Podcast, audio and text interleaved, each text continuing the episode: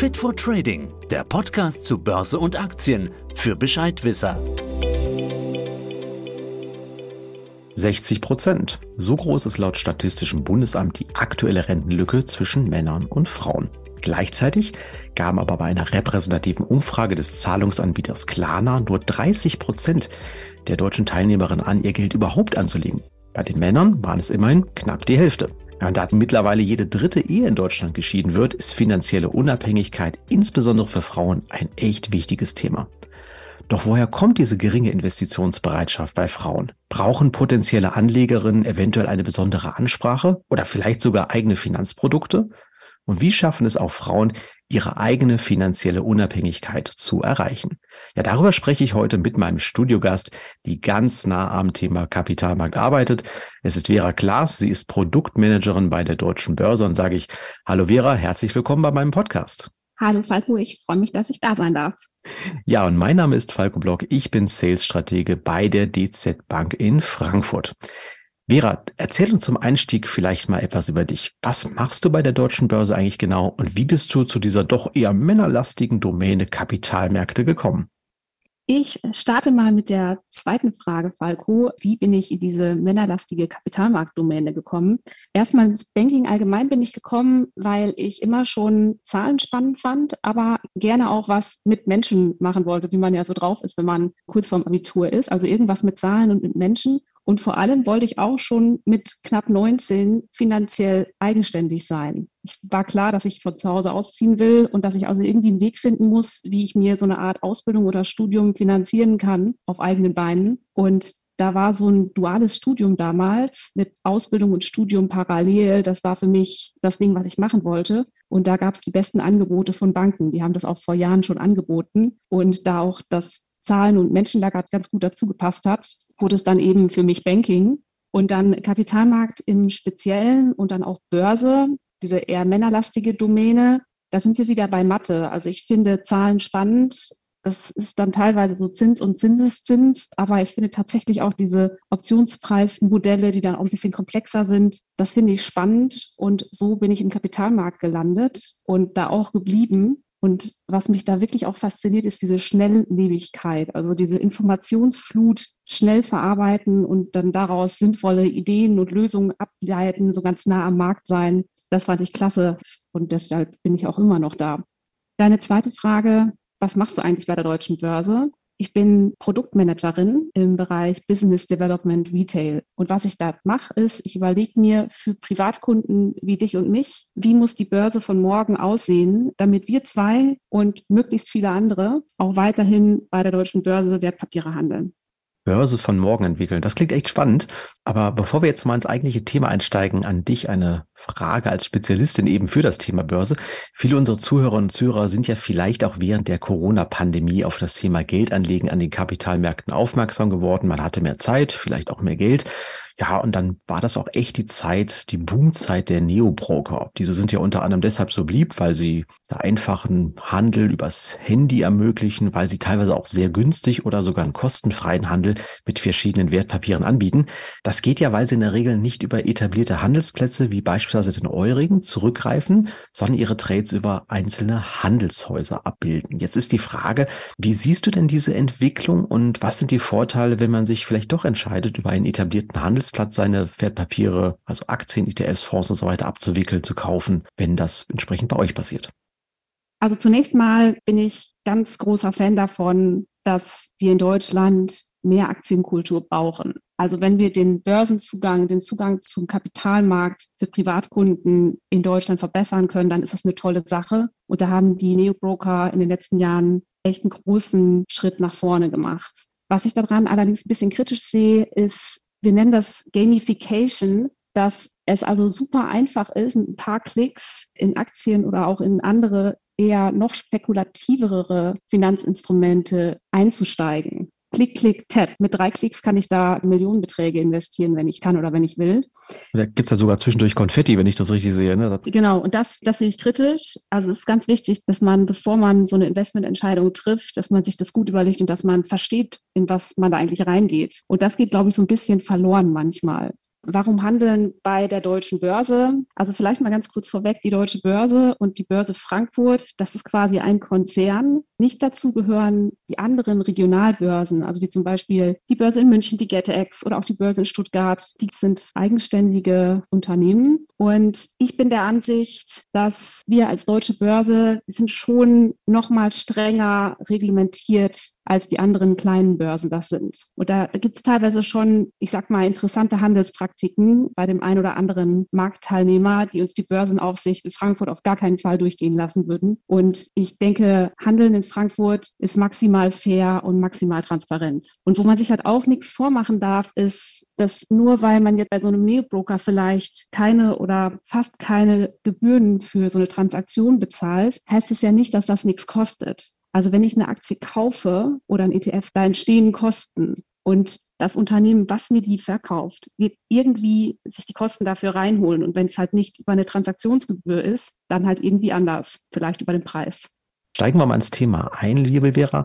Wir leben im einundzwanzigsten. Jahrhundert. Männer und Frauen sind gleichberechtigt. Ich habe mal nachgeguckt, ganz klar, so steht es in unserem Grundgesetz. Jetzt Vera, mal ganz ehrlich, wieso müssen wir uns an dieser Stelle eigentlich über das Thema Frauen und Finanzen so explizit sogar hier mit einem eigenen Podcast unterhalten? Eigentlich sollte dieses Thema doch eine Selbstverständlichkeit sein, oder? Wie siehst du das? Wie ist da deine private Erfahrung vielleicht auch?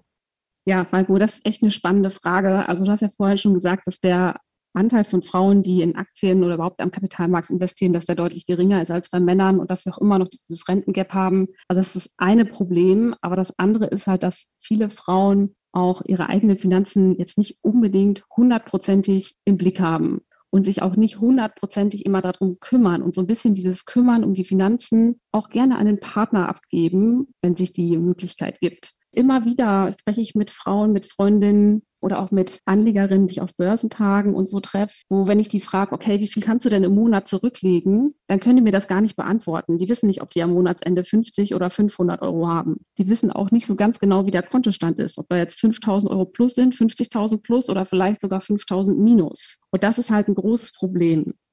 Und vor allem, wenn es dann irgendwann in Richtung Familienbildung geht und die Frau vielleicht auch, jetzt mal im klassischen Rollenbild, nicht mehr arbeiten geht, dann wird es eher noch schlimmer. Und dann ist nochmal umso wichtiger, darauf zu achten, dass man als Frau eben nicht in so eine komische Abhängigkeitssituation dem Partner gegenüber gerät. Also ein sehr, sehr schönes Beispiel ist, und das erlebe ich auch immer wieder, dass wenn dann die Frau in die Elternzeit geht, dass sie vorher vielleicht sogar einen Aktiensparplan hatte, einen Rentensparplan für eben die Zeit nach der Pension. Und dass dann aber gesagt wird, ja, jetzt bekomme ich ja ein Kind und dann kommen auch keine Gehälter mehr. Und dann muss natürlich auch dieser Aktiensparplan mal pausieren, weil wovon soll der bezahlt werden? Und da kann ich halt nur sagen, wow, du nimmst dir die Zeit, dieses Kind zu erziehen und nimmst die Gehaltseinbußen in Kauf. Da sind wir nämlich dann beim Thema Gender Pay Gap und Gender Pension Gap. Und dann setzt du auch noch zusätzlich deinen Sparplan aus. Das ist Das ist das Allerfalscheste, was man machen kann. Und da ist wirklich der ganz große Appell, in der gerade in dieser Situation dann zu sagen, nee, also das Wichtigste ist, dass mal der Sparplan weiter bezahlt wird. Und wenn das vielleicht dann mal aus dem Elterngeld bezahlt wird oder aus dem Gehalt des Mannes, aber dass halt wenigstens an der Stelle eben auch weiter vorgesorgt wird. Das ist ganz, ganz wichtig.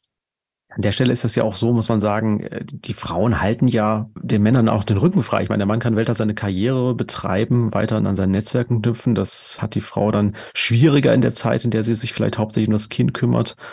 Und dann ist es, glaube ich, auch nur wirklich fair, wenn man dann nicht nur die Lasten gleich verteilt, sondern auch das Finanzielle oder auch Versicherungen vielleicht. Ich weiß, man macht gerne so Partnerversicherungen, aber meine Frau und ich, wir haben ganz klar gesagt, jeder hat eine eigene Haftpflichtversicherung. Denn falls es doch mal auseinandergeht, auch natürlich nicht, aber man weiß es ja nicht, dann denkt man an sowas nicht. Und das ist zum Beispiel das Allerwichtigste, was man braucht. Und die vierzig, fünfzig Euro im Jahr, Gott, die sollte man sich da nicht sparen, ne? Ja, also da hast du völlig recht, Falko. Bei mir zu Hause, wir machen so, jeder hat sein Konto behalten, sein eigenes Konto und wir haben ein Haushaltskonto, da gehen dann die Miete und diese ganzen gemeinsamen Kosten gehen von diesem Gemeinschaftskonto runter und ansonsten hat aber jeder weiterhin sein eigenes privates Konto. Da geht mein Gehalt drauf, da gehen auch meine Kosten runter und wenn ich bei Zalando irgendwas bestelle, dann kriegt mein Freund das halt auch nicht mit, das geht nicht vom Gemeinschaftskonto, das hat auch nichts zu suchen, sondern es ist halt weiterhin mein Privatkonto. Ich glaube, dass so dieses das eigene Konto und der Überblick über das eigene Konto, über den Kontostand auch, das ist ganz, ganz wichtig. Und das ist einfach ein Stück Unabhängigkeit, wo ich wirklich nur jedem und jeder raten kann, sich das zu behalten, wenn es irgendwie geht. Ja, wir haben ja auch mal uns angeschaut, zusammen, die, die Mehrheit der Frauen in Europa, da gibt es ja aktuelle Umfragen, so gut siebzig Prozent, strebt ja sogar diese finanzielle Unabhängigkeit an. Und bei deutschen Frauen hat man die Umfrage gemacht, es wollen sechzig Prozent, sagen dann sogar, dass es das wichtigste Ziel in ihrem Leben ist. Und jetzt hast du ja schon gesagt, finanzielle Unabhängigkeit behält man, indem man seine Finanzdinge selbst im Überblick behält, das eigenes Konto behalten. Auch ganz wichtig natürlich hier die Sparbeiträge weiter bezahlen. Das sagen wir auch immer hier im Podcast. Fang so früh wie möglich an. Und wenn ich dann mal drei Jahre nicht investiere, dann verliere ich natürlich auch einiges. Gibt es sonst noch irgendwas, was du sagen würdest, wie man sich, wie nicht man sich, Entschuldigung, sondern wie die Frauen sich vielleicht finanziell weiter emanzipieren oder oder unabhängig machen? Das muss man auch ganz klar verstehen. Das heißt ja nicht, dass man gegen den Partner ist, um Gottes Willen, sondern dass man nur sagt, das ist auch wichtig für mich. Gibt es ja noch weitere Dinge, die du so mitgeben würdest, die von deiner Praxis her zu empfehlen wären?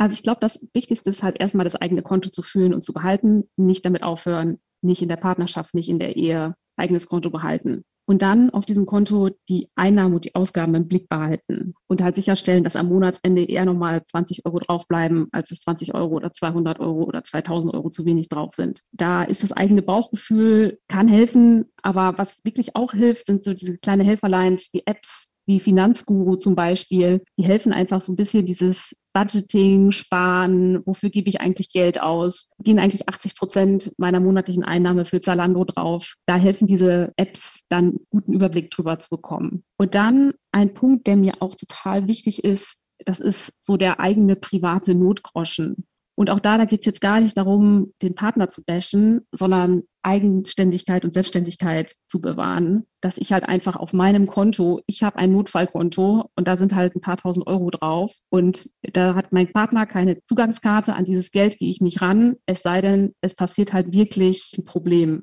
Das kann sein, dass die Waschmaschine kaputt geht, es kann aber auch sein, dass man vielleicht doch mal irgendwie sagt, boah, ich möchte mal, ich brauche einfach mal zwei Wochen eine Auszeit und die gönne ich mir jetzt einfach mal und ich, ich kann und möchte einfach jetzt nicht zwei Wochen mit dir in dieser Wohnung sein. Ich brauche meine Auszeit. Ich kann das, wenn ich will, dann reicht das, um mal zwei Wochen halt irgendwo anders auch unterzukommen oder so. Und da bin ich dann eigenständig und selbstständig und habe diesen Sicherheitspuffer. Das gibt mir ein total gutes Gefühl, das zu haben und zu wissen. Und auch das kann ich nur jeder raten. Auf dem eigenen Konto ein Notgroschen. Und da natürlich in die Altersvorsorge zu gucken, das ist eine etwas größere Baustelle, da ist es eben auch mit ein paar tausend Euro nicht getan. Und da müssen wir halt reden über Sparpläne anlegen und über langfristig jeden Monat kleine Beträge zurücklegen und dann einfach liegen lassen, nicht rangehen und halt hoffentlich irgendwann davon die Rente genießen. Stichwort investieren. Jetzt mal an dich wieder als Kapitalmarktexpertin gesprochen. Welche Anlageregeln würdest du denn mal hier unseren Zuhörerinnen und Zuhörern mitgeben, die sie unbedingt beherzigen sollten, wenn sie denn eben langfristig an der Börse Geld anlegen möchten? Also meine erste und allerwichtigste Regel, und das würde ich auch wirklich sagen, ist eine goldene Regel ist, Falko, nichts machen, was man nicht versteht. Das stimmt. Also das ist mal das allererste. Wenn ich was nicht verstehen kann, dann sollte ich da kein Geld reinstecken oder maximal Spielgeld, wo ich halt sage, okay, die hundert Euro, ja, wenn die morgen weg sind, dann egal, dann habe ich es mal ausprobiert. Okay, aber substanzielle Beiträge bitte nicht investieren in irgendwas, was ihr nicht versteht.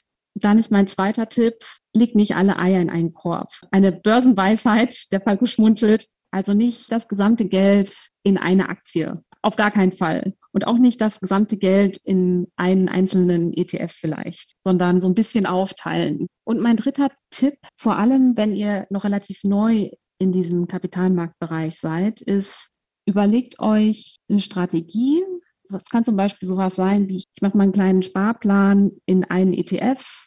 Das, dann nehme ich vielleicht einen nachhaltigen E T F mit europäischen Werten drin oder sowas. Und dann investiere ich da zwanzig, fünfzig, zweihundert Euro im Monat in den immer gleichen E T F und dann bleibe ich auch dabei. Und ich überlege mir nicht alle drei Wochen neu, so, hm, die Weltwirtschaft geht vielleicht doch runter, dann mache ich, dann pausiere ich das mal oder vielleicht hätte ich doch nur E U machen sollen oder vielleicht hätte ich doch Deutschland machen sollen.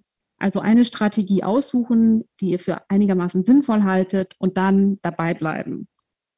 Okay, dann fasse ich auch nochmal zusammen. Also wir sagen breit streuen, langfristig denken, ja früh anfangen und vor allem auch durchhalten. Ich glaube, vor allem das Letztere ist auch sehr wichtig. Und ich habe vorhin deswegen kurz geschmunzelt, je nachdem, liebe Zuhörerinnen und Zuhörer, wann ihr euch diesen Podcast hier anführt. Wir hatten vor kurzem noch Ostern und wir hatten bei uns auf unserem Instagram-Kanal auch genau dazu einen Post gebracht, passend zu Ostern, lege nicht alle Eier in einen Korb. Was ist damit gemeint? Ja, wir haben gesagt, wenn der Bauer die Eier aus dem Hühnerstall holt, dann fallen sie ihm runter, dann sind alle hinüber, aber hält er sie in mehreren Körben oder bringt er sie in mehreren Tranchen rüber, dann ist nicht gleich alles perdu, wenn wir wissen ja nicht, wo gibt es die nächsten Craze in Europa, in Asien oder auf der Seite der U S A. Also deswegen möglichst breit streuen, genau. Jetzt lass uns noch mal ein bisschen konkreter werden, Vera. Welche Möglichkeiten haben denn unsere Zuhörer und Zuhörer jetzt in Zeiten auf der einen Seite zwar hohe Inflation, aber auch wieder gestiegener Zinsen langfristig denn an den Kapitalmärkten anzulegen? Was gibt es da zurzeit, was man sich mal anschauen kann? Ja, Falko, also spannende Frage. Ich würde vielleicht mal jetzt an der Stelle ein bisschen aus dem Nähkästchen plaudern. Also ich persönlich bin eher so vom Typ Buy and Hold tatsächlich. Also ich trade jetzt auch nicht jeden Tag da rein und raus, sondern ich entscheide mich langfristig für eine Strategie und dann bleibe ich dabei. Bei mir sind das so verschiedene E T F-Sparpläne, vier Stück, da spare ich regelmäßig rein. Und dann habe ich noch so zwei so Themeninvestments. Zum Beispiel das Thema Wasserstoff, das finde ich einfach spannend. Und da habe ich mir so ein Produkt rausgesucht, was in verschiedene Wasserstoffthemen investiert. Und im Moment überlege ich, ob das jetzt die Strategie bleibt oder ob ich so ein bisschen Strategiewechsel mache und mal so einen Anteil zumindest in festverzinsliche Wertpapiere schiebe, also in klassische Anleihen. Jetzt mit dem gestiegenen Zinsniveau ist das wieder deutlich interessanter geworden. Also da kann man so drei, vier Prozent Rendite für fünf Jahre von guten Anleihegläubigern, von guten Namen ist das möglich. Und da überlege ich jetzt gerade, ob ich eventuell in so zwei, drei, vier, fünf verschiedene Anleihen reingehe oder vielleicht ein Anleihen-E T F das richtige Produkt für mich ist, weil ich eben auch da nicht alle Eier in einen Korb legen möchte. Da so ein bisschen dieses gestiegene Zinsniveau halt auch in meinem persönlichen Depot und Portfolio mit berücksichtigen will. Ja, das kann ich bestätigen. Wir kriegen auch aktuell sehr viele Nachfragen zum Thema Anleihen. Die sind meistens schneller ausverkauft, als wir sie wieder auflegen können. Auch für euch, wer sich mit dem Thema Anleihen nochmal näher beschäftigen möchte, sagt, das habe ich bislang nicht so auf der Agenda gehabt, will ich mir erstmal anschauen. Ist nicht so ganz trivial, muss man ganz ehrlich sagen. Und da habe ich jetzt vor kurzem nochmal zwei Podcasts auch zu gedreht, gerade der letzte, die Nummer neunzehn und dann davor die Nummer fünfzehn. Da habe ich dann Aktien mit Anleihen konkret verglichen und die kann ich euch gerne nochmal hier zum Anhören empfehlen. Hier gehe ich dann mit meinen Interviewpartnern ganz genau auf das Thema ein. Also wie funktionieren Anleihen überhaupt und wie kann man darin investieren, wenn ihr euch das Thema dann nochmal anhören wollt. Ja, Vera, die Frage, die ich mir jetzt noch stelle, ist, wie können wir als Gesellschaft diese Kluft, die wir schon besprochen haben, bei der Gleichberechtigung punkto Finanzen, wie können wir die beheben? Das ist ja eine Thematik, die uns wirklich alle angeht. Und insbesondere, ja, wir auch als Bank und Anbieter von Anlageprodukten fragen uns natürlich auch, welchen Beitrag können oder müssten wir hierzu leisten? Denn wir wollen ja nicht fünfzig Prozent der Be- Bevölkerung von Finanzthemen ausschließen, um Gottes Willen. Jetzt ist aber die Frage so im Raum, brauchen wir neue Finanzprodukte, die das Investieren für Frauen einfacher und attraktiver machst oder eine andere Ansprache? Wie können wir das machen, damit wir eben diese Hemmschwelle da runterbringen? Was denkst du? Also du fragst ja, was können wir machen, damit die Kluft kleiner wird? Und ich glaube, das Erste, was wir machen können oder was, was du, Falko, konkret machen kannst und vielleicht auch die Männer, die uns zuhören, konkret machen können, ist in diesen wichtigen Phasen von Familienbildung darauf zu achten, ne, wenn die Frau so sagt, boah, es ist irgendwie auch mit den Finanzen irgendwie, ist nicht so mein Thema, kannst du dich nicht einfach drum kümmern, halt zu sagen, du, mir wäre es wichtig, dass wir das weiterhin getrennt machen und dass du dich einfach um deinen Teil kümmerst und dass ich mich um meinen Teil kümmere. Das ist, ist einfach, ist wichtig für uns beide, damit wir beide weiterhin eigenständig unsere Finanzen im Griff haben. Ich glaube, das ist im Kleinen und das kann jeder sofort starten. Im Großen brauchen wir Finanzprodukte extra für Frauen. Also meine ganz klare Meinung, brauchen wir wirklich überhaupt gar nicht. So ein Finanzprodukt, Aktien oder auch so ein E T F, das ist wirklich nicht kompliziert. Das sind verhältnismäßig einfache Produkte, das kann jeder verstehen. Wir brauchen keine Finanzprodukte für Frauen.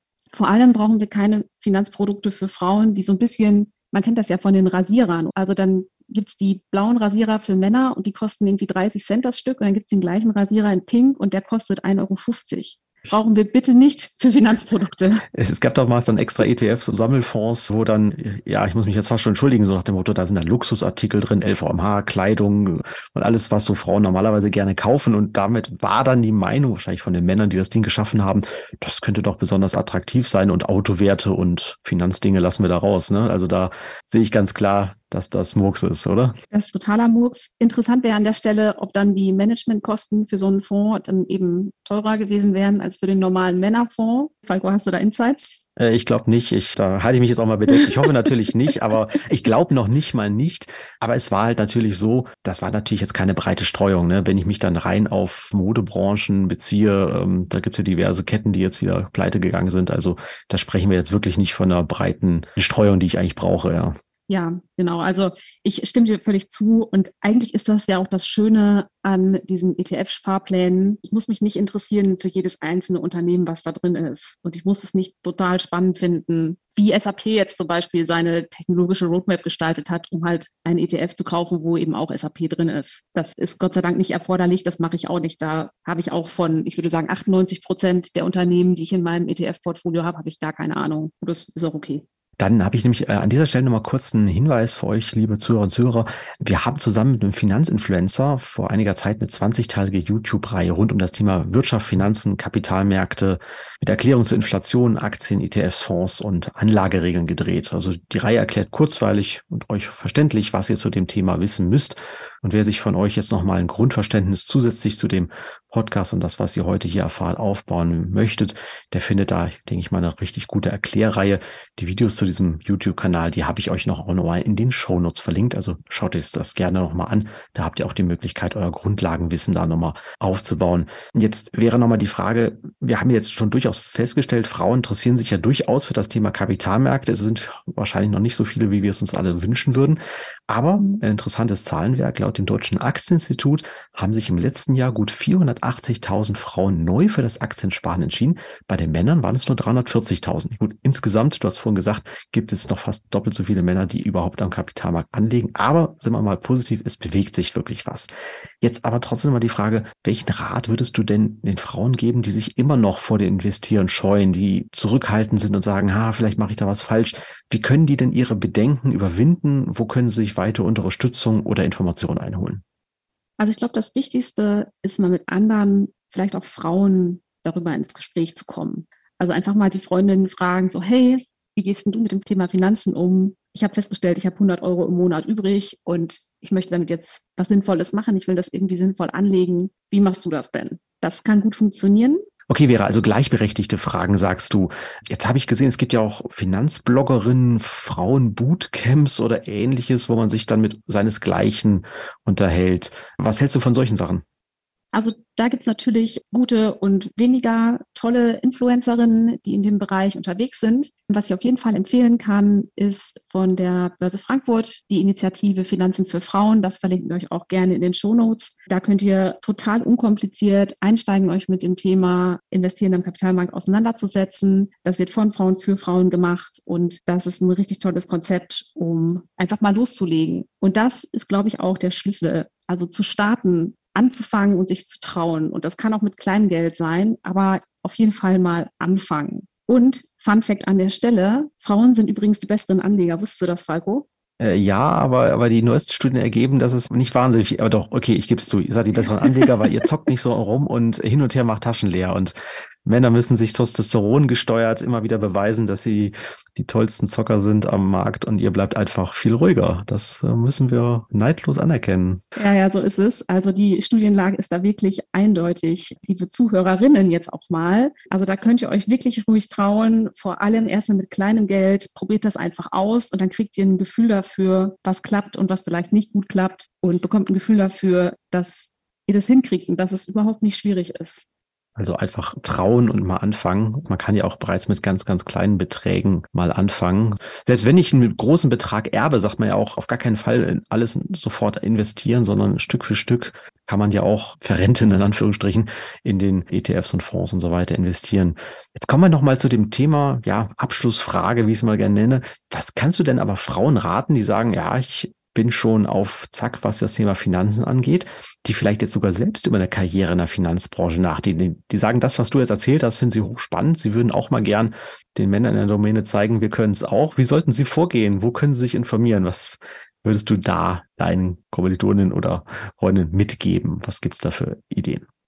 Also falls ihr noch am Anfang seid von eurer Karriere oder vielleicht so im Abi oder am Ende des Studiums oder so, dann kann ich auf jeden Fall empfehlen, geht auf Karrieremessen oder auch auf Börsentage und fragt einfach mal die Leute, die da an den Ständen sind, was sie tun, wie ihre Jobs aussehen, was man mitbringen sollte, um eben da auch erfolgreich zu sein in Banking und Finance. Und wenn ihr schon relativ sicher seid, dass es ein Job im Banking sein soll, ähm, sei es jetzt mal ein Praktikum oder vielleicht auch eine Expertenstelle, vielleicht auch als Abteilungsleiterin im Risikocontrolling, traut euch, euch zu bewerben. Wir Frauen, wir neigen ja oft dazu zu sagen, boah, da werden jetzt vierzehn Sachen gefragt und ich erfülle vielleicht nur dreizehn. Das kann ja nichts werden. Das ist ein Fehlgedanke. Und macht es einfach trotzdem. Und um es in den Worten von Michelle Obama zu sagen, wenn ihr euch fragt, can I do it? Dann sagt euch als Antwort, hell yes, I can. Das kann ich absolut unterstreichen. Ja, Vera, das ist doch ein super Schlusswort. Dann sage ich an dieser Stelle ganz herzlichen Dank für den Austausch, dass du dein Wissen, deine Erfahrung und vor allem auch deine privaten oder persönlichen Erfahrungen dann hier mit uns geteilt hast. Danke dir.